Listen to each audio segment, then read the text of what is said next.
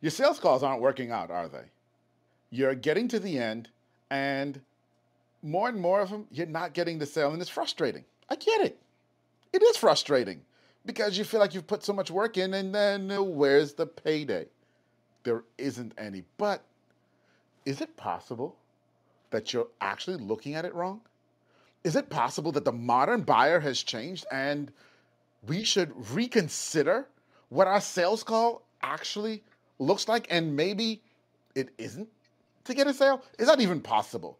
Well, guess what? Dean and I, we're going to talk about that today here on the Growth Engineers. And if you are a marketer, hey, hey, welcome, welcome. Whether you're brand new or you've been at this for a while, welcome because we're here to share with you some real tactics, give you some solid advice, things that you can take away and change and implement today in your business so that your sales calls will be better.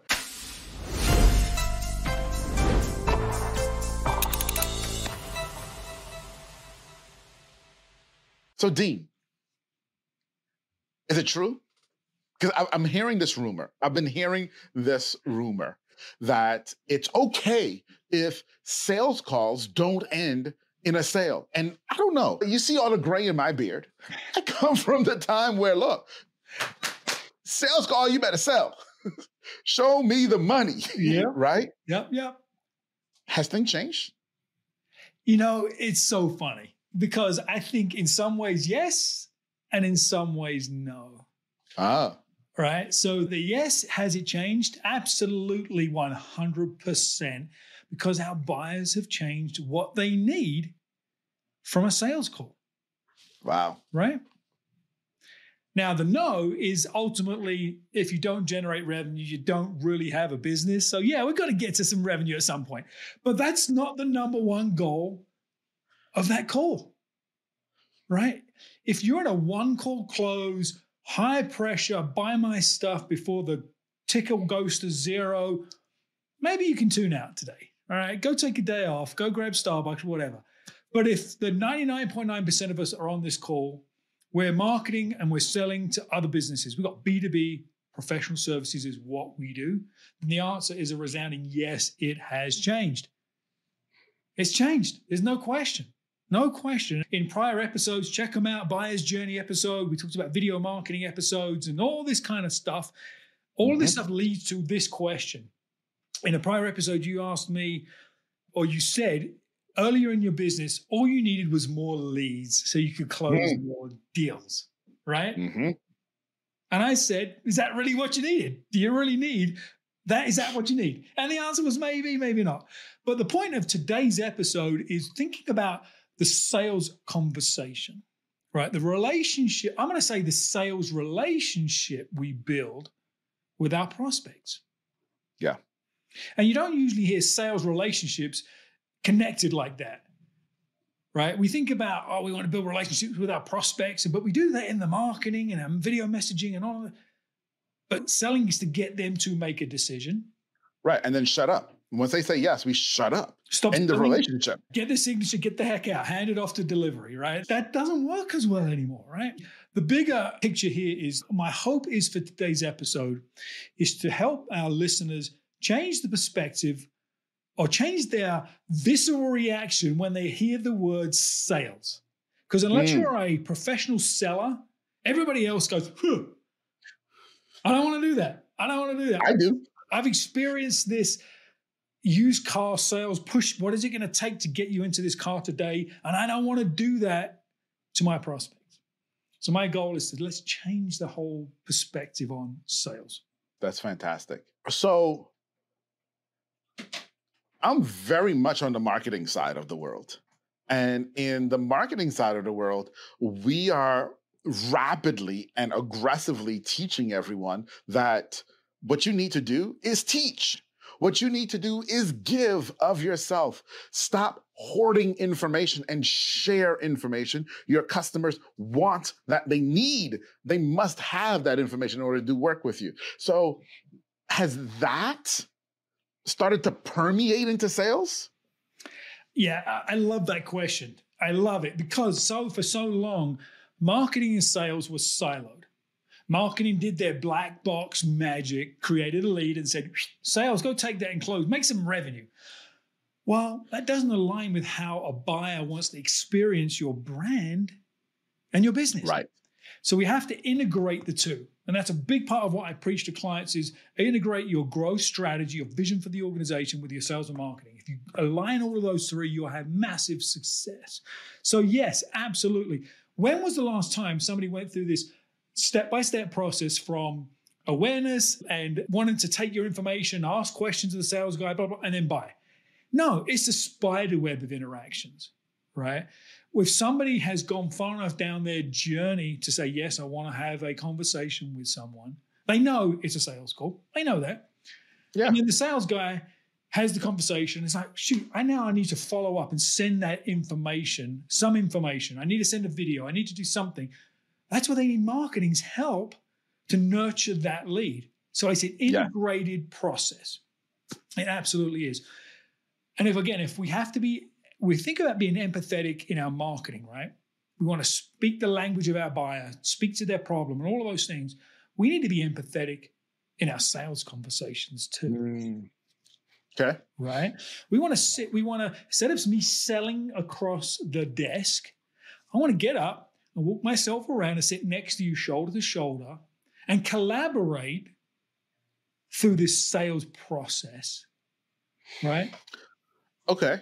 So let me ask you this then. So are you saying that this experience that I had was bad? I was in Chicago O'Hare Airport. Okay. And I was there for a layover. And I'm walking through the airport and my wife and I had just been talking about ways of saving money. Constant conversation. How do you reduce your expenses? Totally. Right? Yeah. I forget all the specifics of it, but bottom line, it was as I'm walking through, there is United, because we're flying United, and I've got United Air Miles, and I'm a United Plus member, blah, blah, blah, blah, blah, blah, blah, right? United Home Energy, right? Save on, blah, blah, blah, blah, right? And so I go and I talk to the guy. He calls me over and I start talking to him. We're having casual conversation, getting to know me, but what have you. And then he's like, okay, so where do you live? And, and so I told him, he said, okay, so you're in Maryland. Good. We, we can help you in Maryland. I said, okay, great. What is this all about? What, what are you actually doing here? And as it turned out, it was one of those things of, hey, switch your energy provider today, right now, right here, right? right? And I'm like, okay, I am on a layover and it's 7.30 in the morning and so I was just, I just got off of a red eye. I'm not about to take this deal right here when I don't even understand totally everything you're talking about because I'm not fully awake yet. Yeah. Right. And so the moment he heard that, he literally said, okay, and walked away. End of sale, went on to the next person. So you're saying that's no longer a good thing? well, if your job is just to piss off everybody you come in contact with, keep doing that. Do it. That's good. Well, let's look at that then. So yeah. in this new model of sales, right? How should he change? What should be different for him? What should be different in his training? It's not his fault. His training is bad. Totally. He should have recognized that he had somebody that was not aware that there was a service. So he created awareness. He created some level of interest and probably an opportunity to close a deal down the road, but probably didn't have a mechanism to engage with you, stay in contact with you, and continue the conversation at a better time. Yeah. He was going yeah. from one call close, quota, boom, boom, boom, moving on down the road. And in a high volume environment like an airport, maybe that's okay. But think about this for every conversation he has, how many deals does he close in right. the airport? Probably 2%, maybe on a good day. What if he could quadruple that close rate by nurturing those conversations for a few more days or a few more weeks? He could go from 1% yeah. to 15%. He would be a rock star. Yes, he would. Let's look at a different experience that I had and tell me now with this one. So I emceed an event a while ago. And you know, when you MC, they put you up in a fancy hotel and all that stuff, right? Mm-hmm. So great. So I'm in this one Marriott in San Diego, nice Marriott downtown on the water in San Diego and everything. We didn't pay for anything. My wife and I are checking out, and there's a lady with the hey, for 199 you can get another week at another one of our properties. Now we know it's a sales presentation coming at the end of it, but I also know I got to be back in this city in six months, and I'm going to need a hotel. So yeah, okay, it's worth it for me to sit through an hour and a half to get this deal, right? Okay, so I take the 199 six months later, we're at the property. We come in, we sit down to listen to the presentation, which we've already decided we're not going to do before we got there. Right. Right. But we decided to listen to the presentation. We listened to it all, and then we considered it. And my wife's like, he ain't say anything that spoke to me. And you know, if you ain't talked to the wife, it's done. Done. done. I don't care if you ask for two dollars, you ain't getting it. Right. And so we told him that. And he said, okay, no problem. And then they ushered in another lady who comes in and says, I am the gift giver. And she takes us to a different room and she says, okay, for being here today, we have this gift for you. Right? And then, are you traveling to any other cities anytime soon? Oh, yeah, you know, I'll be in Vegas in a couple of months. Oh, we have a wonderful property in Vegas. I can get you five nights there for Right. And I'm like, well, that's cheaper than getting a hotel in Vegas. And he's like, you'll have to sit through another hour and a half. And I'm like, it's still cheaper. Fine, I'll take it. Yeah. Right? Compare those two. Yeah. In terms of nurturing. Yeah. So one is experiential and one is transactional. The guy grabbing you in the airport, transactional, clearly. The hotel property, it's experiential. They know if they can get Atiba and his wife to come to four properties over a period of 12 months, the likelihood of them buying something goes up by 26%. Yeah. Whatever the data is, they know that. So they want to create yeah. an experience and extend the relationship to get you to the point to increase the odds of you buying. Now, let's say you get through that whole cycle and you still don't buy. You just shared a Marriott story to all of our listeners. There's extending exactly. value to that experience. And where are you going to go when you're in San Diego next? Probably back to that property because you liked it. They treated you well yeah. and you got a good deal. Yeah. That's the secondary benefit of this collaborative experiential sales process and not a outcome sales driven get them closed today sales process. So then Dean, I've got to ask you this question for all of those who are listening to us right now. How do you turn that corner?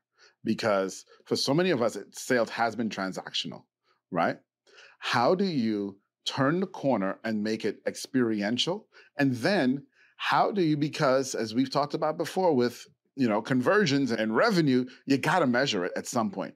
How do you measure the success of it in that experiential model? That's a that's a great question, and I will say that I'm not naive enough to know the selling isn't about closing at some point, but how you measure that close has changed, right? I still think that in a sales role, we have to help a prospect make a decision that's good for them and good mm-hmm. for us.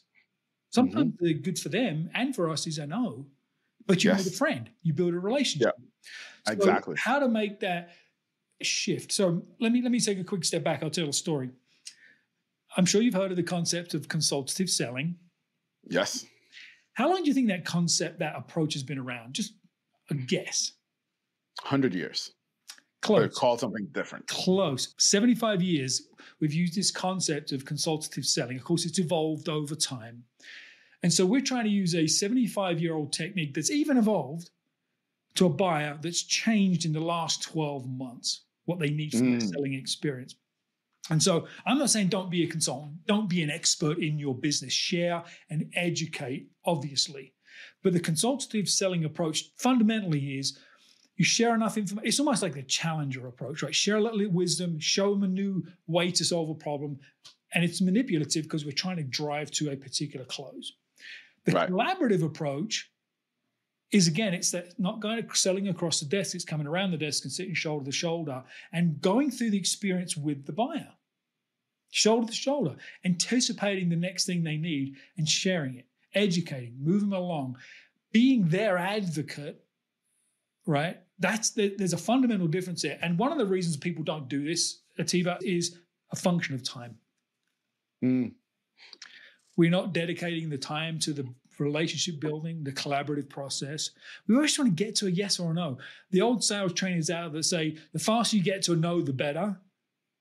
You hmm. get onto the yeses, mathematically makes some sense. But those Yeah. no's are often not no, they're just not right now. Not right now. Yeah, right? absolutely. So dedicating that time and knowing that it may extend in some cases the sales cycle. In some cases it will shorten it, but it may extend the sales cycle.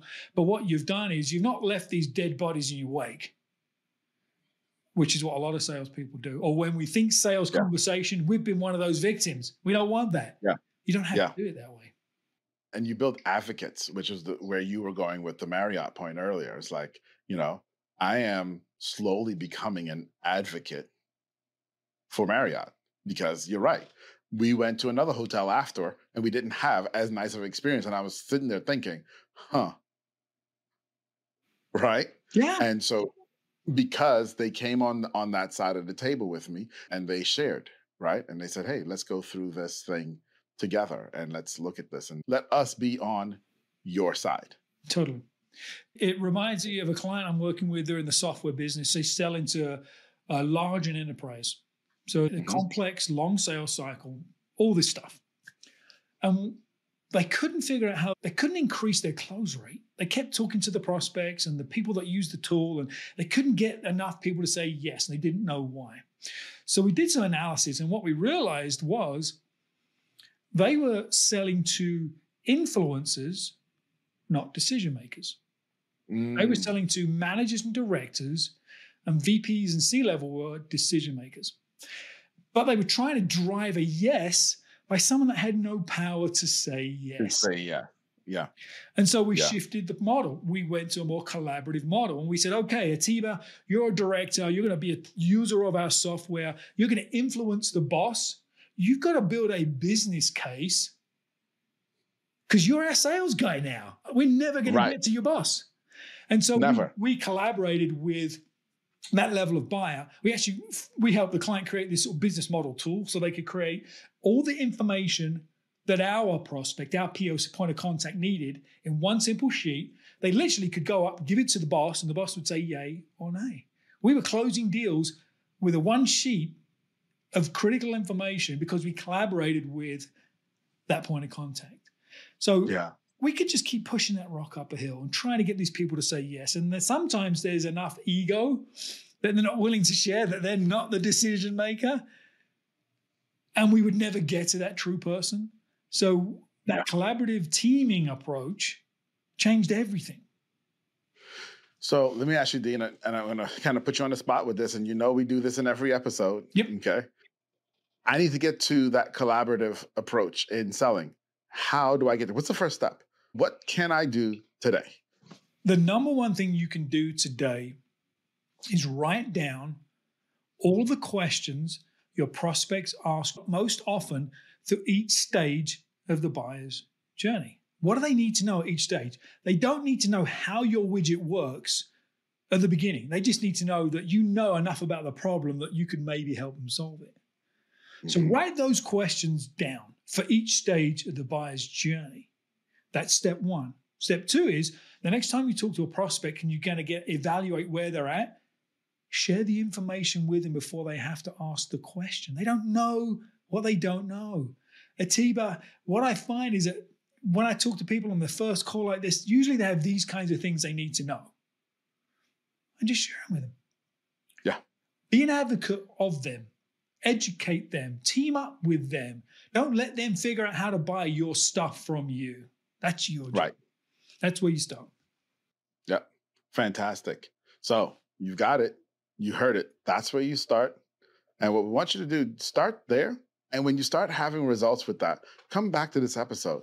Leave a comment for us. We want to hear from you. We want to hear how you're doing. We want to hear that this is working for you. All right. See you next time on the next episode. Bye, everybody.